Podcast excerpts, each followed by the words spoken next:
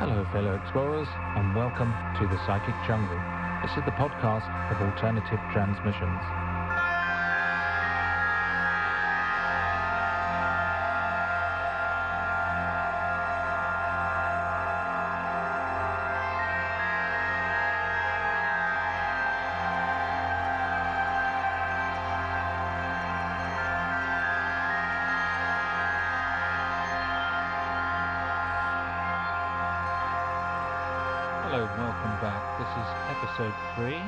Secret Himalayas.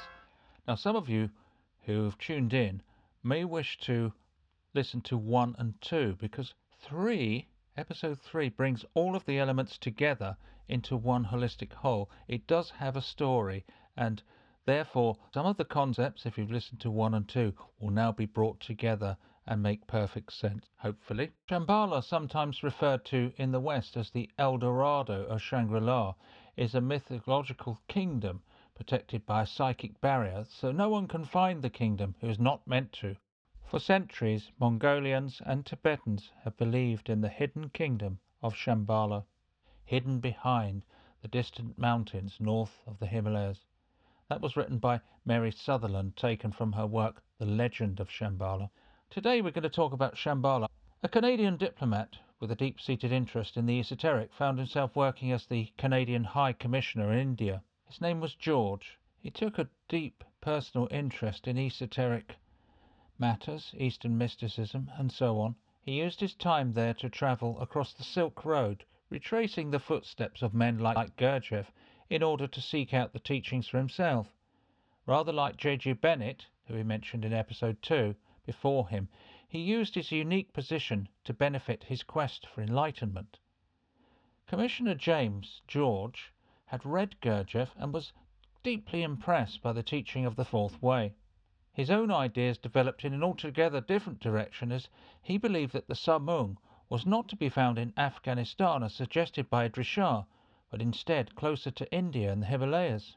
Following the metaphorical footsteps of the masters, the Canadian James George stumbled across an obscure name for one Tibetan monastery, which led him to a startling conclusion of his own as the source of the teachings relating to Gurdjieff.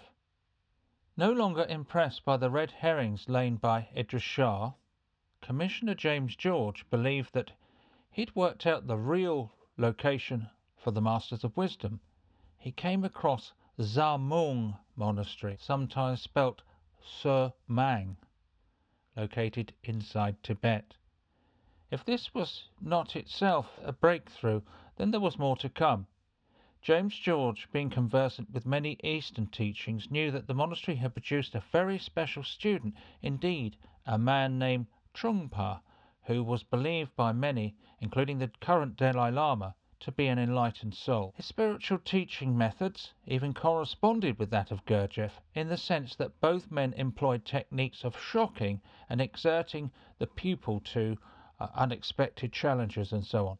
The similarities between Gurdjieff and Trungpa were so compelling that the Canadian diplomat became convinced it could only mean one thing that they'd trained in the same spiritual system. Diplomat George, while working for the Canadian Diplomatic Service in the Himalayas, had the opportunity to meet face to face with Trungpa in the 1960s while they were both in New Delhi, India. He asked Trungpa about the mythical land of Shambhala as the Tibetan sage stared directly into a mirror, saying that he could see it as he always could whenever he meditated. Trungpa told him that he could see and always insisted that Shambhala was both ethereal and physical. James George reflected on these and other teachings conveyed to him by the Tibetan Lama. James George argued that both Gurdjieff and Trungpa had brought a pendulum swing in mankind's development from the outer back to the inner, from worldly science to experience. What may have been a quaint legend or an old folk tale, a legominism, this is a Gurdjieffian word, a coded message only understood when the consciousness of the onlooker was sufficiently developed to receive the signal coded within. Legominism meant that a message was impregnated in either language or symbols to convey meaning and purpose to the psyche at the precise moment it was needed. Teaching people via legominism meant that a teaching came alive, as if the teacher was in the room with the pupil, so that every part of the message became vibrant, living, talking, a breathing universal symbol, a far cry from the inert theories based on intellect alone. Intellect could only distort the message which was left, whereas legominism or the codified teachings activated a consciousness conveyed in a whole message, so things were seen holistically. James George believed that both teachers, Trungpa and Gurdjieff, were sent to the West by the Zha Mang Monastery of Tibet, and they were sent on a mission. Both men had firmly rejected monasticism. In fact, Gurdjieff condemned it, which may be at first strange, as George proposed he was part of a monastery, as a later bolt on to the Nyingma tradition as it may be remembered practiced their teachings within communities, often taking wives, etc., until the 19th century when the Nyingma was reformed. Essentially, Trungpa and Gurdjieff were acting in line with the original teachings of the Nyingma tradition. Their work was very much in the midst of a maelstrom called ordinary life. Every problem thrown at a person in ordinary life became a chance to transform, teach, overcome, and was taught by both teachers, Gurdjieff and Trungpa, as a way of transforming oneself. Gurdjieff called his path the fourth way. The way of the first way was that of the fakir, or the physical body, mastery of the physical body to reach enlightenment. The second way was the way of the monk, or through using the emotions to reach enlightenment. The way of the yogi was to use one's intellect to reach enlightenment. Gurdjieff stressed his fourth way was the way of the sly man, the one who wants to develop and become enlightened quickly. Now, this is a very interesting point because similarly, the Nyingma is the path which corresponds best to the fourth way, as it is the path to transform and become enlightened in one lifetime. George was able to compare through his vast knowledge of Eastern scriptures, such as Tantric scriptures and Hindu and Buddhism, etc., comments, for example, about speeding up evolution, which are taken directly from the diamond path of the Vajrayana school. He suspected that Trungpa, as well as Gurdjieff, used the Buddhist technique in Tibetan Yeshe Cholwa to shock their pupils into wakefulness. Everything told him that the style eh, which both men used must have come from Nyingma. Yeshe Cholwa is sometimes called wild wisdom. The Canadian believed that Gurdjieff had as his legacy new fresh ideas about ecosystems of the universe, effect tools for man to transform himself in the world he lived in. He quoted Gurdjieff's enigmatic conversation with his pupil, the mathematician Peter Ouspensky. He said, If, by a certain time, what ought to be done has not been done, the earth may perish, without having attained what it could have attained. Unquote. Gurdjieff had in his own lifetime attempted to bring together an entire system of knowledge which in the truest term was holistic to man in relation to the cosmos. James George realized that in a simple way, while mankind has become aware of ecology in recent decades, which can have a profound effect on life even death of the race, Gurdjieff had already been there to some degree and had a sense of scale, as did J.G. Bennett in his own way, one of the first people to talk about uh, ecological matters because of his knowledge of coal. James George began to discuss the concept of Shambhala, which he rightfully recognized as being brought to India and Tibet around 900 AD, but was a far older concept taken from something called the Kala Chakra Tantra, basically translated as the Wheel of Time. James George became convinced through his researches that Shambhala was a teaching tool for man to go in search perhaps externally, but also internally, a journey of seeing oneself as one really is. Diplomat George often quoted the Persian Sufi classic, Conference of the Birds, whose story is about a journey to China undertaken by a flock of birds. The birds enter into discussion agreeing to go to the east to meet the mighty Simurgh of China.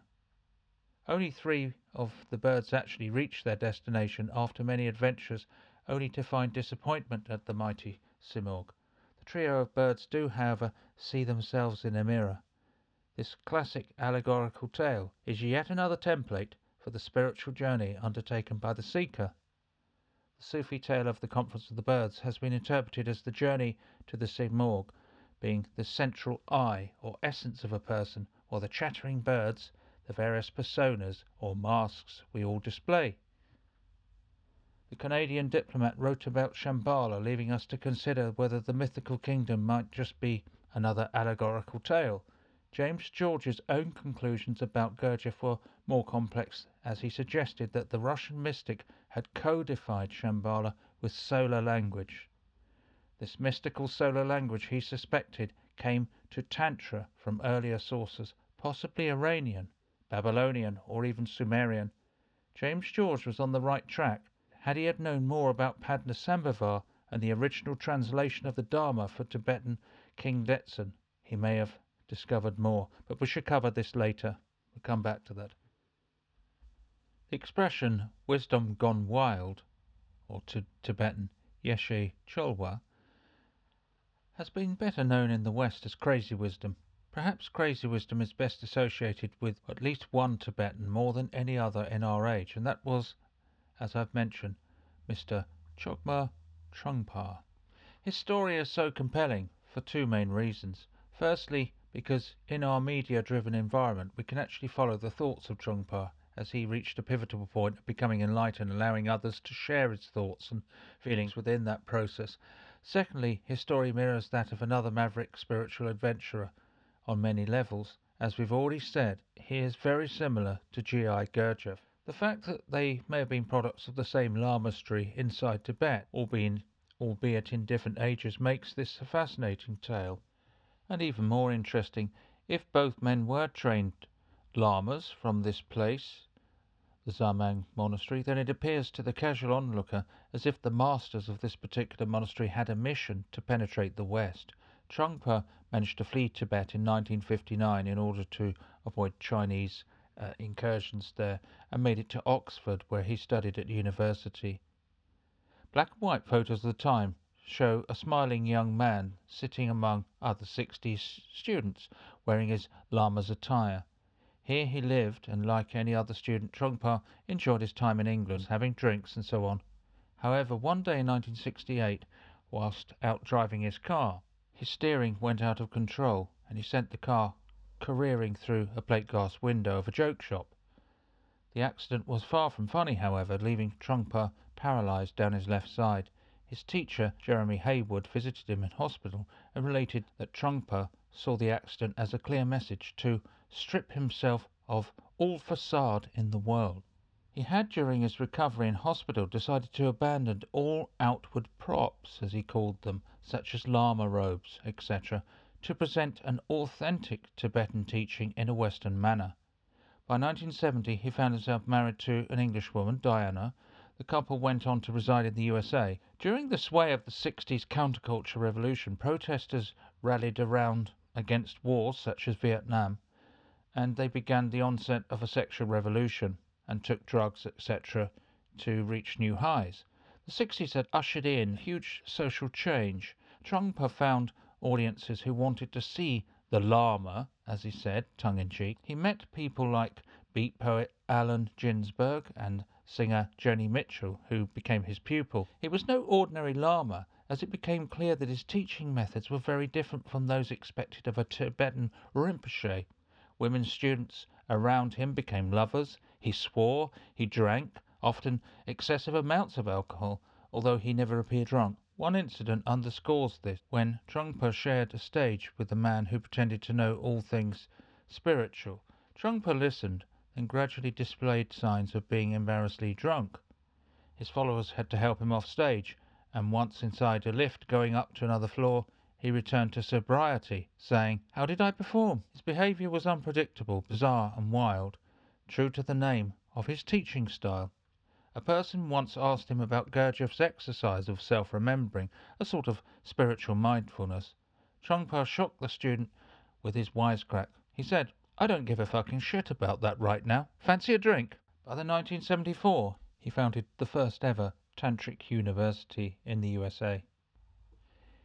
He drew ever more celebrities into his circle, such as musicians Marianne Faithfull and John Cage, acid guru Ram Dass, and writer William Burroughs, as well as intellectuals such as R. D. Laing, a famed psychiatrist. The community may well have been espoused into its Vajra teachings, but this master of crazy wisdom was not without his scandals. Sordid tales emerged from visitors, a passive poet and his wife, who allegedly had been assaulted by a drunken bottle wielding mob after a dinner dance, stripped and beaten up and thrown at the feet of the Rinpoche, who mocked them. Further insinuations of excessive secrecy, alcoholism, and taking advantage of his pupil guru dynamic for sexual gratification were made by critics. Gurdjieff himself suffered a similar fate in the 1920s when writer Katherine Mansfield visited him at the Prieuré Institute at Fontainebleau, Paris.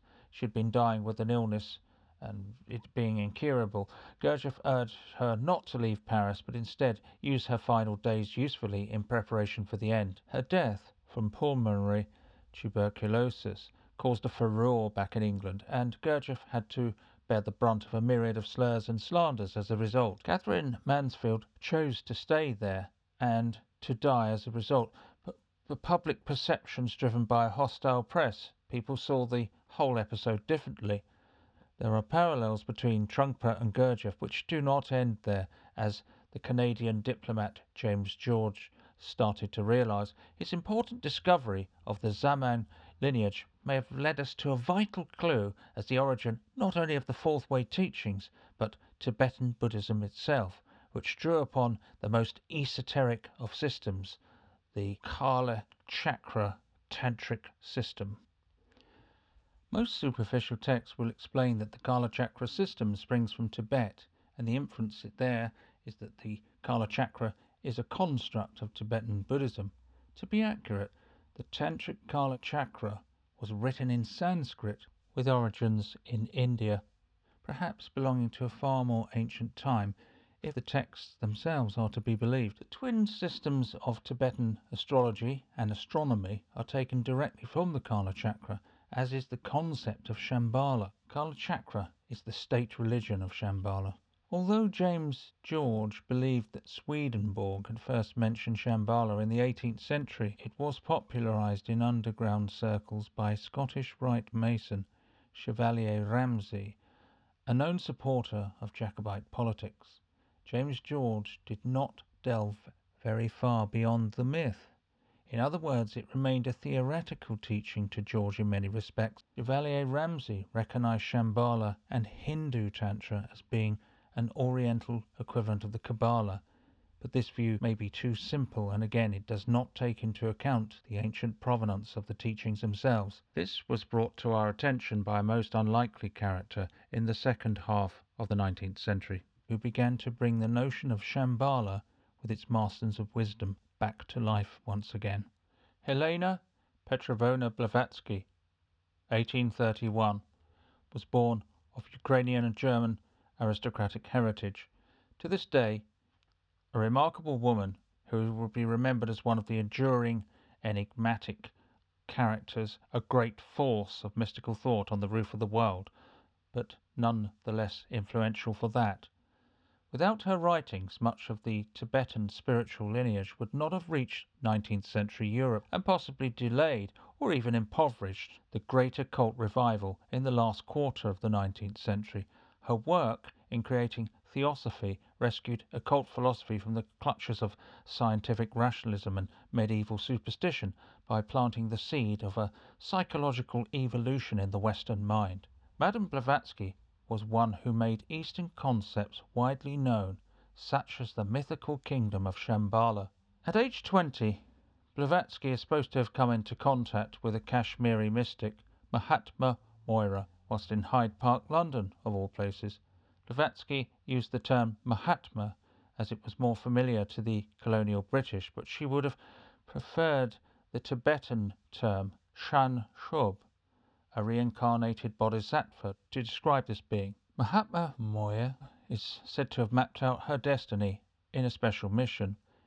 There were several more meetings in such places as Yokohama Japan and of New York.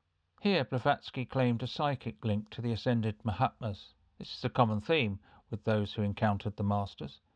Her principal guru, a Kashmiri, as I say, called oh, Moya, eventually resettled in Tibet at the court of the Panchen Lama, the second highest cleric after the Dalai Lama.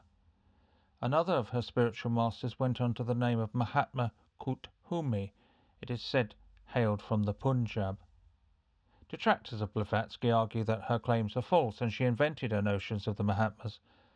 Her own story runs that as a young lady she discovered the library of her great grandfather on her grandmother's side, who was an initiate of Rosicrucianism and a Scottish Rite Freemason, who had been initiated in the late 1770s into the Rite of Strict Observance. This rite had been founded by Baron von Hund, a master mason, and on whose account implied that he'd received his instruction to pass on this secret charter by unknown superiors.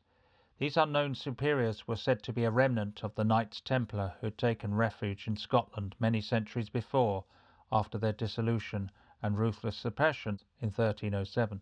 The rite of strict observance is both chivalric and subversive, being heavily linked with the Jacobite cause against the English and the re establishment of an independent Scotland under Bonnie Prince Charles. It was this model of the Scottish Rite, unknown superiors and secret causes to affect society that critics suggest is the true inspiration of Madame Blavatsky in her contact with the Mahatmas. The German Rosicrucian Brotherhood published their teachings in the 17th century manuscripts to usher in a new enlightened age. Much of their good work in pushing forward science to counteract ignorance and superstition was halted by the Holy Inquisition of the Catholic Church, driving Rosicrucians further underground for many years. In the midst of Rosicrucianism, they acquired a reputation for being an invisible academy, while in London some openly declared the Invisible College, the precursors of the Royal Society, that were instrumental in rebuilding London in the wake of the devastating fire of 1666. The Royal Society, headed by Wren, ushered in a more civilized scientific age overseen by Rosicrucians and Freemasons. Blavatsky travelled widely, there is no doubt, but her accounts of living in Tibet have troubled some. Again, detractors have cast doubt that she ever went there at all. As for her own version of living in Tibet, which she did as part of her tour of Asia, aged 25, her second sojourn to Tibet, apparently made overland from Turkey, took place at the behest of the Mahatma when the spirited Russian mystic again landed in the Land of Snows once more in 1868. Here she remained until 1870, receiving the teachings of her masters in Shigatse at the Tashilhunpo Monastery. This monastery is the seat of the Panchen Lama. Given the suspicion of foreigners by the Tibetans, and as we've already seen in episode 1 and 2, the difficulties that foreigners had in entering Tibet, it's quite incredible that Madame Blavatsky was able to enter Tibet with apparent ease. There are very aggressive opponents who may view Blavatsky as somebody making a myth and giving inspiration for those to follow, like Mathers of the Golden Dawn, Crowley, Gurdjieff Bennett, Annie Besant, Alice Bailey, even Idries Shah, to claim that they also had um, encounters with invisible supreme beings in the Hidden Directorate. It does not help her reputation that Madame Blavatsky was prone to fits of hysteria, foul-mouthed tirades against people, and there was a scandalous newspaper expose from a former employee that she faked miracles at seances, such as using a long white glove stuffed with cotton wool, and accusations of plagiarism from earlier sources, including French occultist Papus. Her disillusioned follower, Emma Coulomb, claimed in a Christian college magazine that the basis of her contact with the ascended master, Kut Humi, was by a simple means of dropping the so-called Mahatma letters through ceiling floorboards onto the circle below. However, she had supporters, and in defense, they said that uh, it wasn't journalists so much, but Christians of the time that published these attacks against her work. Supporters cite Blavatsky's assiduous research based on translations taken from the complex ancient tantric texts, such as the Kala Chakra, Wheel of Time, as we've discussed. Writer Victoria LePage, in her work Shambhala, says of Blavatsky that there are figurative clues to the occult tradition that should not be taken as picturesque prose one such hidden gem, writer LePage says, is contained in Blavatsky's quote about Mother Earth. She says, it beats under the foot of sacred Shambhala. Now, that doesn't mean a lot to me, but LePage argues that this reflects an older tradition, the beating heart of the earth taken from its core inside Tibetan teachings, the most advanced of cosmic secrets concerning a current emanating from Mount Meru. It begs the question how did Blavatsky come by such knowledge? Was it simply that she translated so much Kala Chakra material in a time? And if so, why did it deliberately disguise and withhold some of what she'd discovered? One answer could be that Kala Chakra has an inner and outer component. The latter teachings can only be discussed by lamas to the world at large, whilst the inner teachings are known only to initiates of the ancient tradition. By withholding or obscuring certain information in her writings, Blavatsky is revealing that the Kala Chakra information on Mount Meru exactly as it should be taught, further suggesting that she might well have been a genuine initiate. She certainly used Tibetan terms that were not widely known at this time. Whatever the case, Blavatsky founded Theosophy, which remained the cornerstone of her work, and although the Russian aristocrat was largely discredited by the end of her life, her work was rubbish just about everywhere, even inside esoteric circles, although Theosophy continued largely unscathed and brought ancient concepts directly taken from the East in its wake. If that was the mission of the Mahatmas, then their disciple had been very successful. If Madame Blavatsky was a mere fraud or faker, as she's been called, then she has been equally successful as unwittingly triggering the genesis of today's New Age movement. One of the big mysteries about Madame Blavatsky, which is to do with her reputation, is that when she further translated Sanskrit material, she revealed something previously unknown about the Tantra. It became known as the Lost Tantra and is a Kala Chakra masterpiece. The material from this Tantra was immediately recognized as identical in nature to Blavatsky's stanzas of Dzyan, and some came to believe that Madame Blavatsky must have been privy to these very secret teachings. Her claims of meeting an Atlantean brotherhood guarding lost teachings suddenly takes on a whole new vista. What seems impossible becomes intriguing, so much so that the present Dalai Lama released his statement in 1989 about the work of the Russian mystic.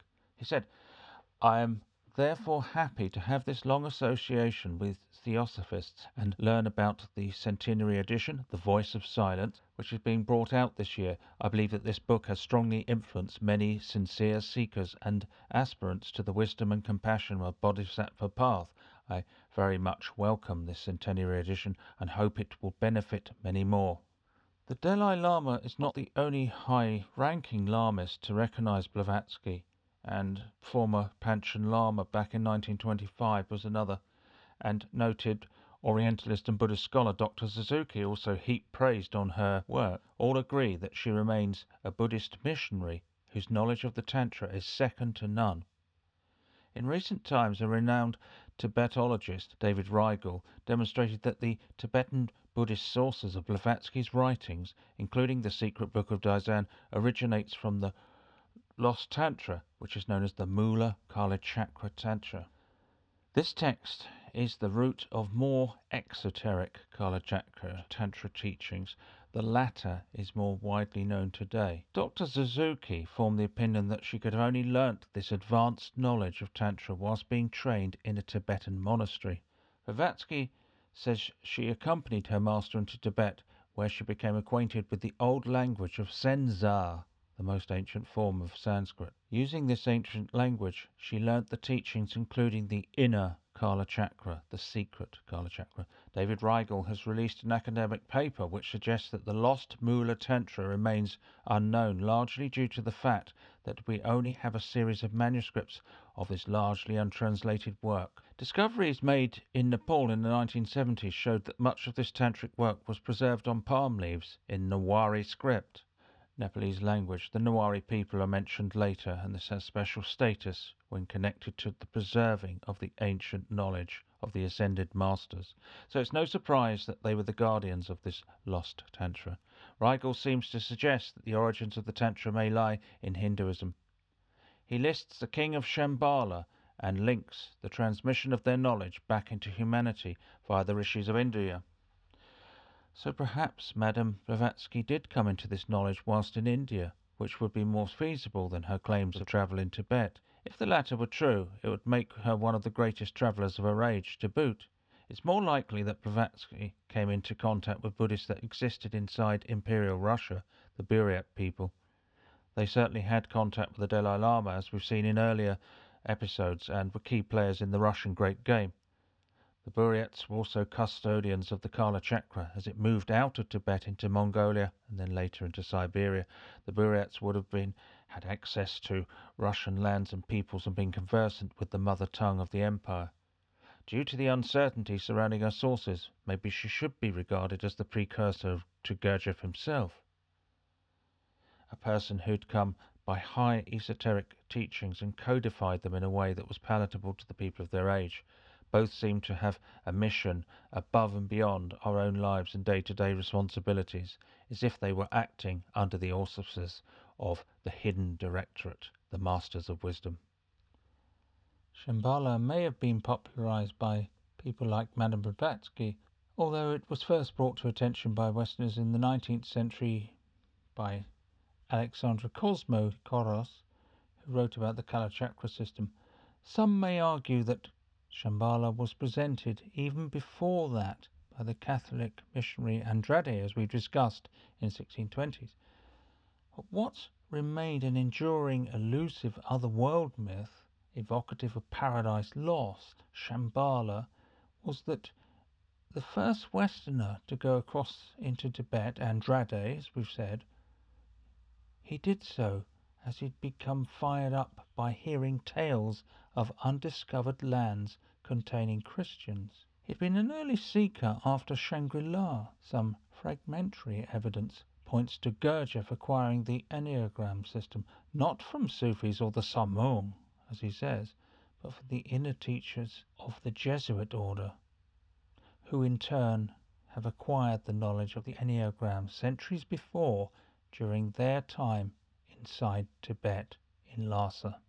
If you look at Gurdjieff's step diagram, which is a diagram about energies, the energies of the absolute to the most inert stone on earth or even in the universe, there is a series of acquired energies or frequencies, in which case mankind is kind of placed in the middle, if you like, and man himself can acquire certain energies if he is under, according to Gurdjieff, 96 laws, he might be a bit mad. If he's under 48 laws, half again, he is in a normal state of being, just a normal chap, if you like, at 24 laws, he becomes a higher being, someone who's balanced. And under 12 laws, less laws, he is most likely to be someone in touch with the eternal part of himself. If we go any further and halve those laws again to six, the person will be enlightened. If a person reaches only three laws, they will be on the level of the bodhisattva, like the Buddha, Muhammad, Christ, and etc. So this gives you an idea that Gurdjieff himself must have acquired these teachings from an earlier source, and there are suggestions that it could be in Tibet through perhaps the Jesuits, who knows. He did say that he was in telepathic contact with his teacher, who he names as Father Giovanni. Again, and is this another clue to the Jesuit aspect of the teachings in Inner Asia? We leave that one with you.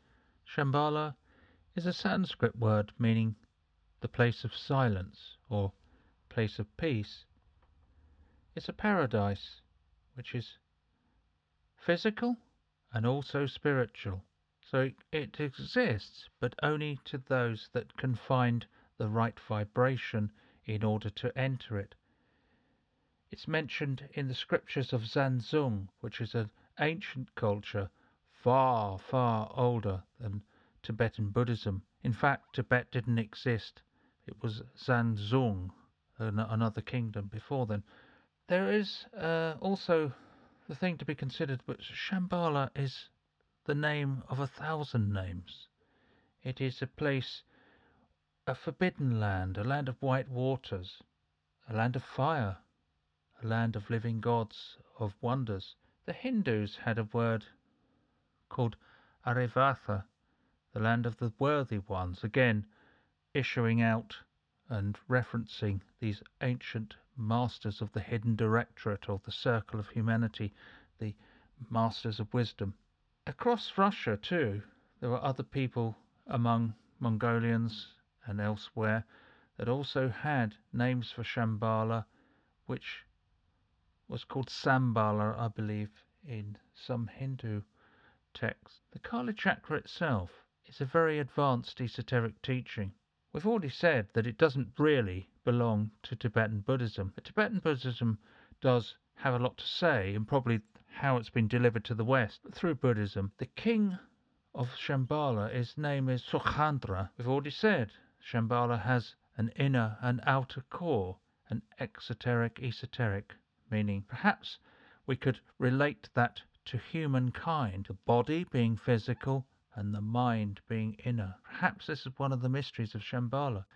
The Tibetans are very quick to point out that it's not a natural land. It is a human realm, but it can only be reached karmically when one is attuned to the karma and the resonance of Shambhala. Then, of course, one can enter the kingdom. The character which one will encounter during meditation, according to the Tibetans, in order to access Shambhala and enter it, of course, is a type of Buddha. His name is O Pa Me in Tibet, Amida in Japanese, or Mito Fo in Chinese, the Buddha of infinite light. His name in Sanskrit is Amitabha. Once this deity is met inside meditation, it is then possible to reach enlightenment and therefore access the kingdom of Shambhala. This is, of course, a very Tibetan take on the mystery of Shambhala, but actually, coming back to the original kingdom of Zhangzhung, the country which existed before Tibet had been formed, was Zhangzhung, an ancient kingdom which also believed in a Shambhala type myth. And the Dalai Lama, the 14th Dalai Lama, actually references this because there was an ancient religion far older than Tibetan Buddhism, which is called Bon or Bun. And in this, there was an older kingdom which was like Shambhala.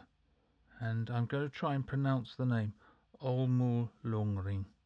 Similarly, Olmo Lungring is a place which is identifiable inside the Himalayas, so it has a physical side perhaps, but it does also have an ethereal side which doesn't exist as far as physical uh, manifestation is concerned.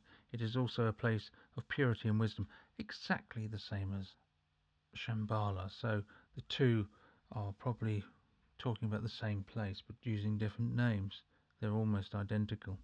And this is where the Kala Chakra comes back into play because it is a movement from this outer physical world inside to the mystical or inner world of a person, and that is the purpose of approaching Shambhala.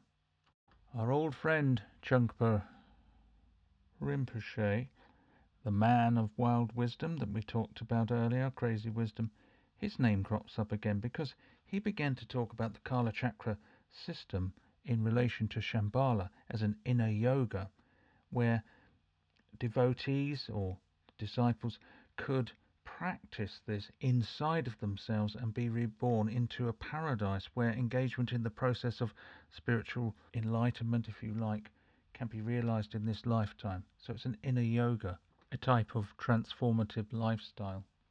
How did these teachings reach us in the first place from the Kala Chakra? from Shambhala? Well, according to Indian myths, it is in the 10th century, so quite recently, within a thousand years, a man called Tilopa, who was known as the Tahini maker, who had, through his enormous supernatural powers, reached the kingdom of Shambhala, and that is where he was inducted into the rites of the Kala Chakra system. At the same time, there was another mystic who, who also wanted the transcendent teachings of Shambhala.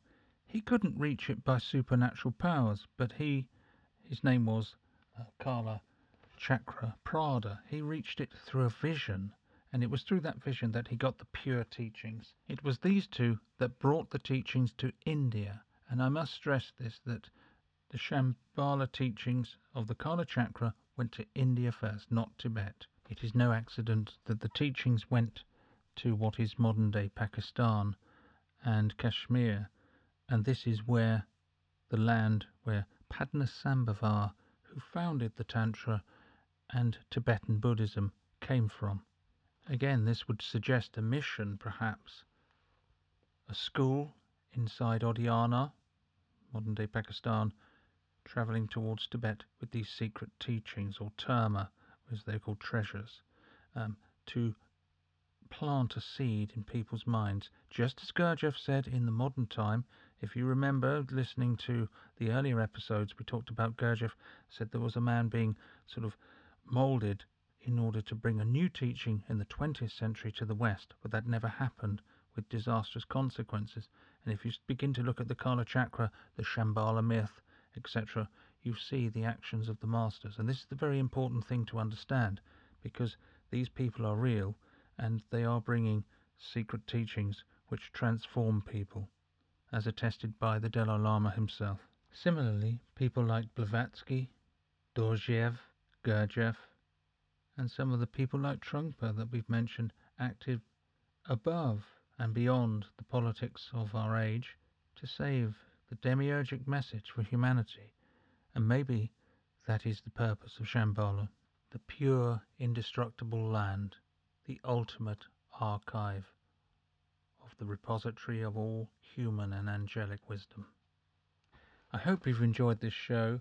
Do join us again because in episode 4 of The Secret Himalayas, we'll be looking at people who actually went in search of Shambhala. And there's some great characters for you. We've got the Mad Baron, a European aristocrat with one eye who believed he was actually um, part of the Shambhala mythos. One of the characters briefly mentioned in episode 2, who later turned up to start something called the Shambhala War inside Asia. The very man who put the all seeing eye on the dollar bill. So if you've enjoyed this episode, do join us again, and we'll be back for episode 4 Secret Himalayas. See you there.